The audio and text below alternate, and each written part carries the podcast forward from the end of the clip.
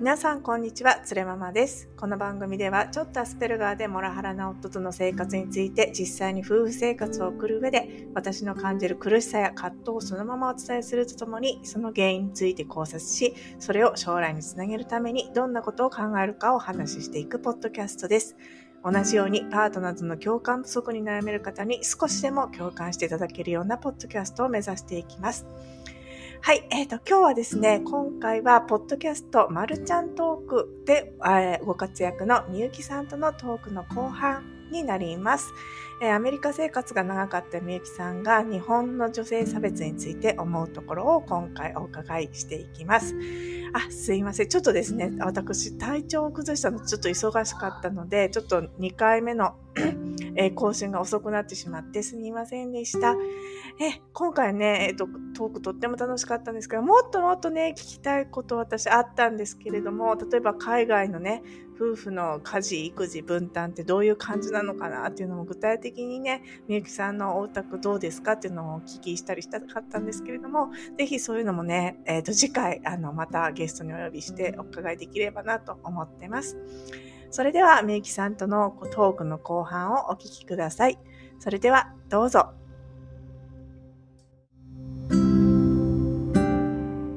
あともう一つ私このいつもねあの家庭内モラハラっていうのはその、えー、日本にまだ残ってる女性差別がやっぱり原因なんじゃないかっていうのをいつも言ってるんですけれどもそのなんか国際的なジェンダー格差があってなんか日本が国際的に見てももう最下位レベルってよく言うじゃないですか。あの100の40ないみたいな。そ うそうそうそう、ね、なんかそういうのはなんとなくみんな知ってると思うんですけれども。なんかね私がもう一個思うのにはなんか家庭内のそういえばモラハラ受けたりとかそういうのが女性差別だっていうことがなんか顕在化してないんじゃないかなっていうのが最近の思うところなんですよ。なんかモラハラ受けてわーって文句言ってる人はいっぱいいるんですけれどもなんかそれって女性差別なんだよっていうなんていうか気づいてない人がいっぱいいるんじゃないのかなと思ってるんですよね。でなんかこの間みゆきさんと今日何話しましょうかってお話しした時になんかみゆきさんが日本に帰ってみたらばそのなんか日本のにはやっぱ女性差別ってあるなって感じたっていうことをおっしゃってたんですけれどもあのそれってどういうことなのかあのお聞かせいただいてもいいですか？そうですね。なんかその、うん、なんかもう日本日本のなんだろう文化ベースみたいなの結構それで成り立ってるみたいなとこあるじゃないですか。うん、あると思います。うん、例えばそのなんかそのつれママさんのポッドキャストでもいつもその の、ね、あの夫がこういうこと言っててみたいなことを言ってらっしゃると思うんですけど、はい、なんかそのもうめなんかもう土直球の女性差別みたいなこと言ってるじゃないですか。そうなんかもう女性はそう家の中にいてその家事育児をやりなさいって男性が外で働くために支えなさいっていうようなねことをやっぱ言いますね。最初うちの旦那さんがその私のことをその第三者に向けて呼ぶ時になんかいろいろ言い方あるじゃないですか奥さんとか妻とか。あれをなんかなんか知らないですけど家内って言ってたんですよ最初。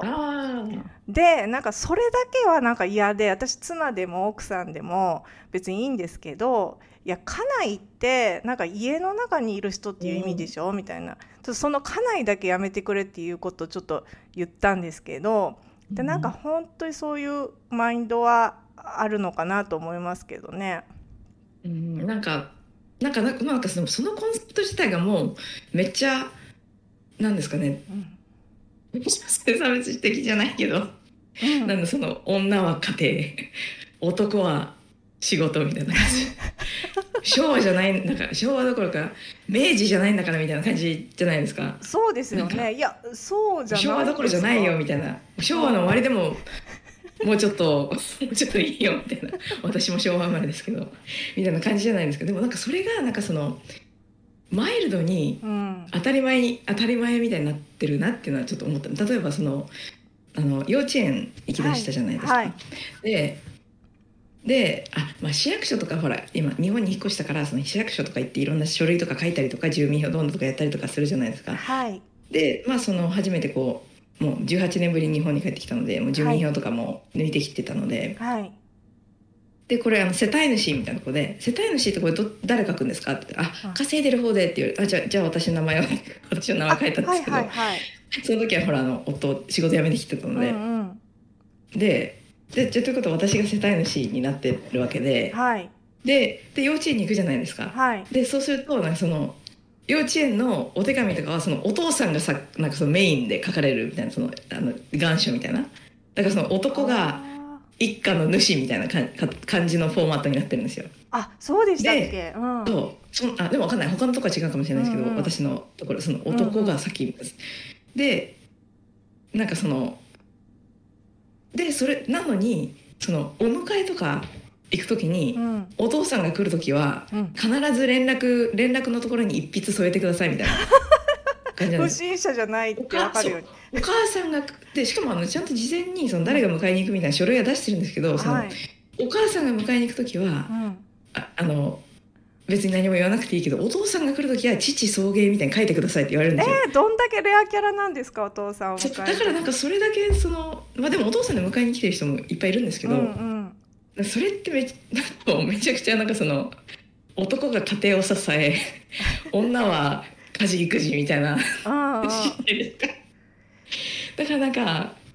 でもそれがなんかナチュラルにそういう感じの小さいことがいっぱいあるなみたいな思っいや本当そうですよ思ってるんですよねね。いやなんか私もこんあの結婚する時に入ってた婚活サイトのサイトこの間久しぶりに見たらやっぱ年齢制限とかあのやっぱ女性の方が低くて、そのあ何歳まで入会できますみたいなねやつが女性がだいぶ5歳ぐらい男性より低くてで男性はそれよりなんか高いみたいな。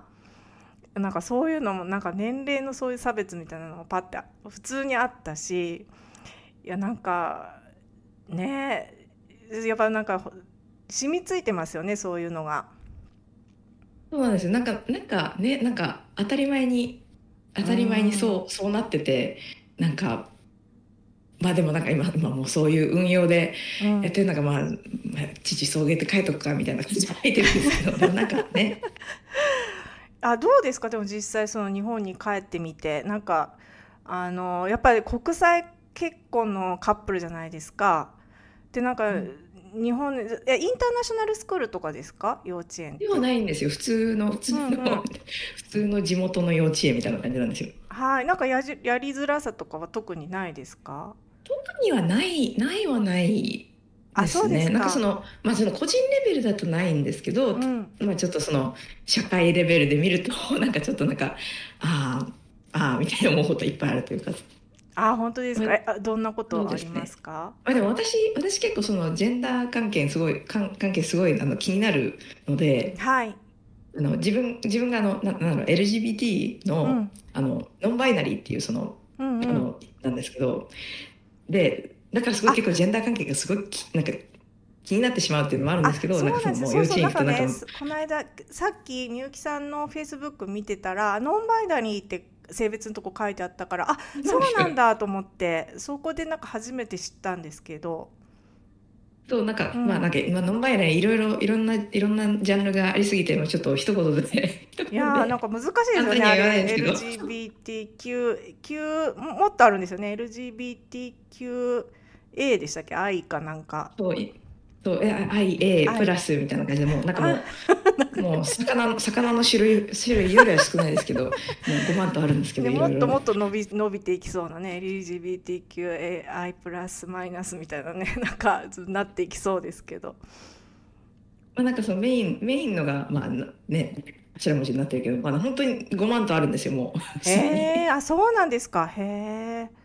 そうででもだから逆になんかなのでなんか結構ジェンダー関係結構すごい気になっちゃうんですけど、うんうん。あのなんかねまあ誰もあんまり気にしないけどその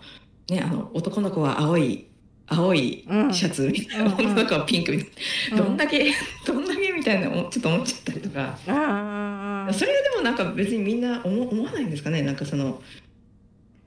あとなんかそのなんかどうなんですかなんかね私の子供男の子と女の子なんですよ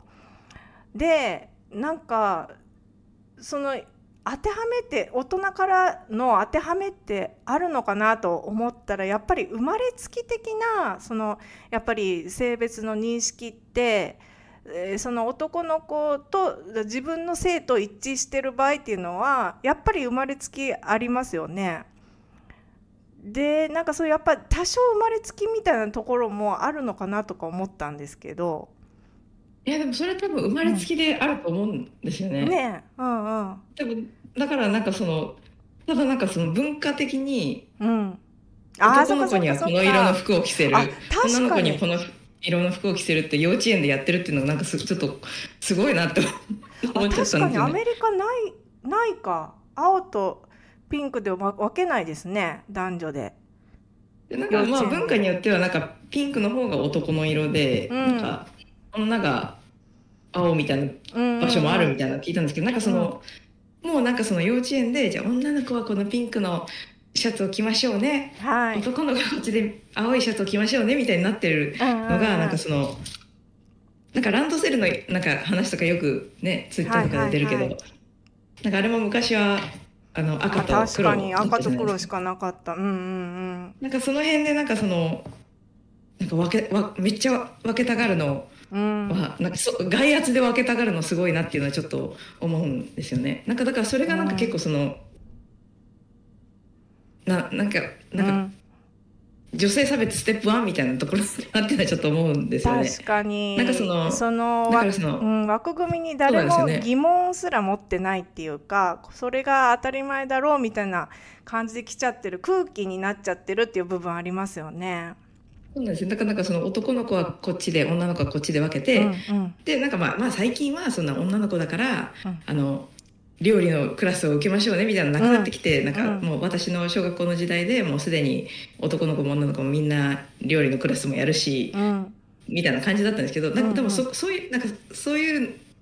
ののためのものだったじゃないですか。か女の子はこっちでね。あの本当に。うん。お料理のお勉強しましょうみたいな。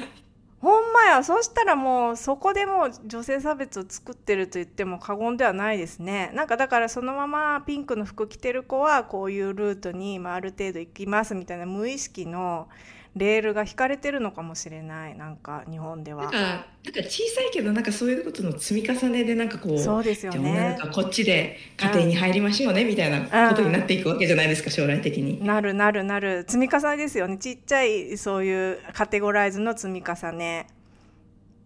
だからなんかそういうなんかそのなんですかねそのじゃああの女の子の方ははいこう生きなさいみたいなのがすごい強いなっていうのは日本思うんですよね。いやなんかねいやなんかそれお私結婚するまで気づかなかったんですけどなんかその社会人になってから一瞬男女平等になったんですよ。なんかその私の勤めてる会社その外資系の会社だったので。なんか、ん上司の人もなんか女性の人はよく働くから重宝してくれたっていうのもあってなんかそこまで女性差別感じなかったあでもねあのお子さん持ってる人とかは大変だったと思うんですけれども、うんなんかそこまで感じなかったからなんか本当結婚してすっごいな,、うんなんじゃこれな何これと思って本当になんか日本の闇の部分を自分の家庭内で見たみたいな感じがしたんですよね。本当にあのありうべき女の形をを押し付けてくるっていう。うんうんでもそんな別にねああなんかおんそれが女の形ではないですもんね。じゃ じゃないですよね。いやで人もう一人の人間なんだよって私思うあの旦那さんに叫んだんですけどんなんか何なのこの肩のはめ方みたいな。でもみゆきさんってじゃあいいつなんですか？その自分がノンバイナリーだなって気づいたのって。あでも結構それでもそこまで結構最近というか、はい56年前ぐらいではあそうなんですか。えめちゃくちゃ最近ですね。そう最近で、まあ、別にあんまりそんな疑問とかとかなかったんですけど。あそうなんですか。なんかへあの私も結構なんかそのなんか自分解釈で適当に生きちゃうところがあって、うん。はいそのはい。はい差別とかも別になんかあんまり気にしてこなかったんはいはい。ですけど、その女性差別とかもあんまりあるんだかないんだか知らないけどみたいな感じだったんですよ。うんうんうんうんででまあそのアメリカのほらゲーム業界って結構女性差別がひどい業界って言われてるんですよ。あ、とあの特にアメリカのはい、おお話しさ日れてました。本日本はそう日本はちょっとどうか知らないんですけどアメリカのゲーム業界は特に女性差別がその根強く残ってる業界っていうふうに、まあ、業界内でも認識があってあ、そうなんですそれでまか。業界の中でちょっと変えていこうみたいななあのふ流れとかあるんですけども、うんうんまあ、そういうふうにそういうのを見てあやっぱあるんだなみたいに気づいたというか。うんうんうんうんうん。でなんか結構私もチャランポランとしてるので例えばそのなんかその同性愛とか異性愛とかもうん。なんかその、まあ、人が同性愛異性愛みたいに言う時ってその、お付き合いお付き合い経験うん。ベースで言ってるもんだと思ってたんですようんうんだからそのあの異性としか付き合ったことなかったら異性愛者でうん。うん。同性としか付き合ったことなかったら同性愛者で、うん。であのどっちもと付き合ったことがあったらそのバイセクシャルとかみたいなのと思ってたんですね、はい。でそのじゃあじゃあ一生童貞だったらその人はあの何愛何愛者でもないんですか？みたいになるじゃないですか、あ、はいはいはい。誰とも付き合付き合うんお付き合いだでそれでそうじゃないよあの自分が誰に惹かれるかっていう話なんだよみたいなことを誰かと話してて、はい。いやでもそれ言ったらさ別に付き合う人なんて誰でもいいじゃん、うんうんうん。ってことはなんか自分もそうそうそういう感じとか言ってあそういう感じかみたいな感じであなんかその、うん。えなんかそのみんなそんな誰かにこうひなんだろうひそういうひ惹かれてなんかその付き合ってるうんっていうのをあんまり知らなかったんですよ実は。あ、そうなんですか？え、そそううなんかなんか。みんななんかその、ななまあ昔からのお付き合いっていうのがよく分かんなかったのではいはいはい。あとなんか好きな人とかもなんかで結局あ結局今その自分はあの、アセクシャルうんっ。ていう、まあ、またなんか難しい新しいの出てきたんですけど、はい。なんですけどなんかそのあそのなんだろう恋愛的にあそのアセクシャルとはまた別なまあいろいろあるんですよ。はいはいはい。でなんかアロマンティックとかなんかあんまりなんていうか性的な魅力を誰にも感じないみたいなんでしたっけ？あ、違いそうます。ですね、うんそうなんなんかそのみんなそのなんかそのだからその誰かす好きな人ができたみたいなのもなんかそのはい。なんか結構その友達がすなんか友達のなんか友達として好きなの？なんとかとして好きなの？とかよくあるじゃないですかうんうんありますあります。うんうん。あれもなんかそのなんかよくわかんないっていうかなんかそのえ友達として好きは好きじゃないの？みたいなあ、そうなんですか。そうそうそうそう。なんかそこなんかそのしっかりあるんだな、みんなみたいな感じで、まあ、チャランポランと生きてきたので、あ。うちの夫もなんかそのあの付き合ってって言われたからいいよみたいな感じで。付き合うよ。好きなんでしょ？じゃあ付き合うみたいな感じだったんですよ、うん。でさだからそのえじゃあね好きでもないのに付き合ったの？って言われるとなんかまあ、好きでもまあ好きじゃ好きか嫌いかといえば好きですけどみうんたいなうんうんうんうん。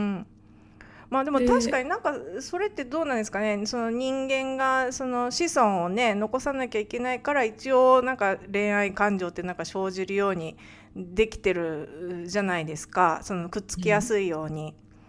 なんかそれなんかそれうん。ないのかなって思うんですよね、それのそのなんか恋愛度合い感情みたい度な合いなんですかね。ね、だからそれがなんか薄い人もいるみたいで、ねえ、まあそうなんですそね。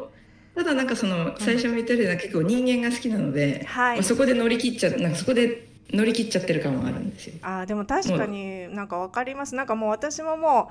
うなんかこんなに人と暮らすの大変なんだったらなんか信頼のおける人その恋愛とかじゃなくてなんか心が一緒にいて心が休まる人とやっぱり暮らしたいなっていうのがあっうてん、うんなんかもいうやでもなそれはそうですよね。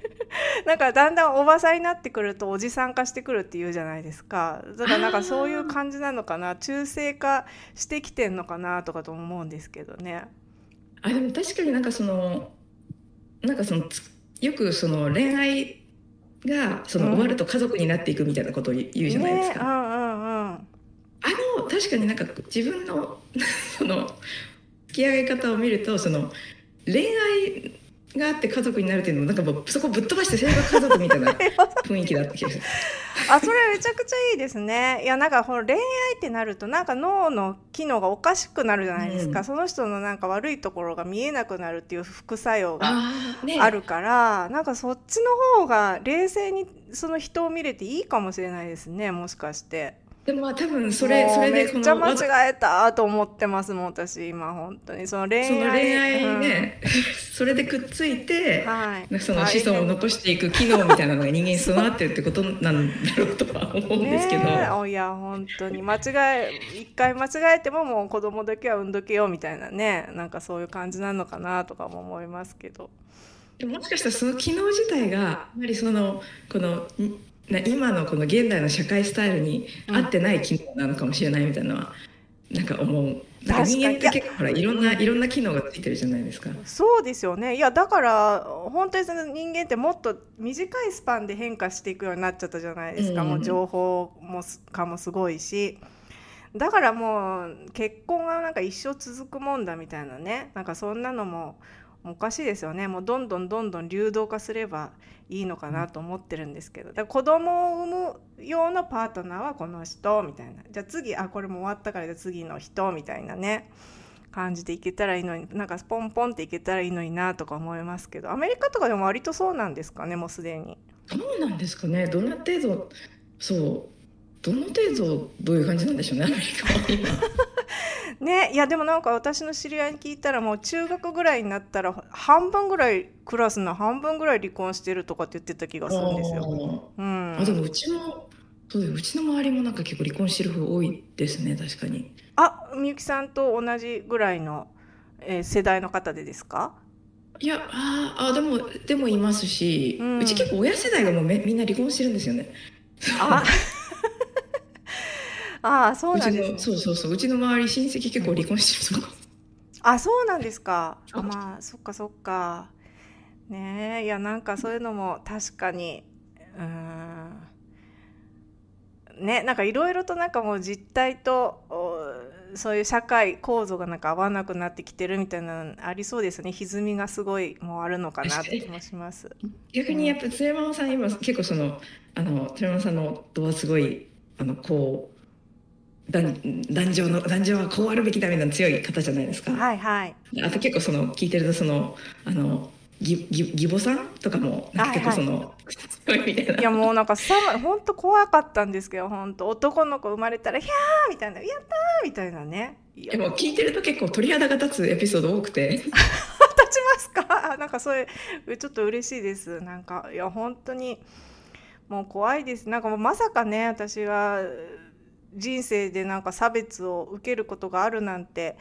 思わなかったですけどでもなんかこうやってねいろいろみゆきさんのお話とか聞けるようになったのもなんか自分が差別受けてなんかあれって本当に自分のなんていうかアイデンティティって何なんだろうとか人間自分ってどういう人間なんだろうってすっごい考えるようになったから、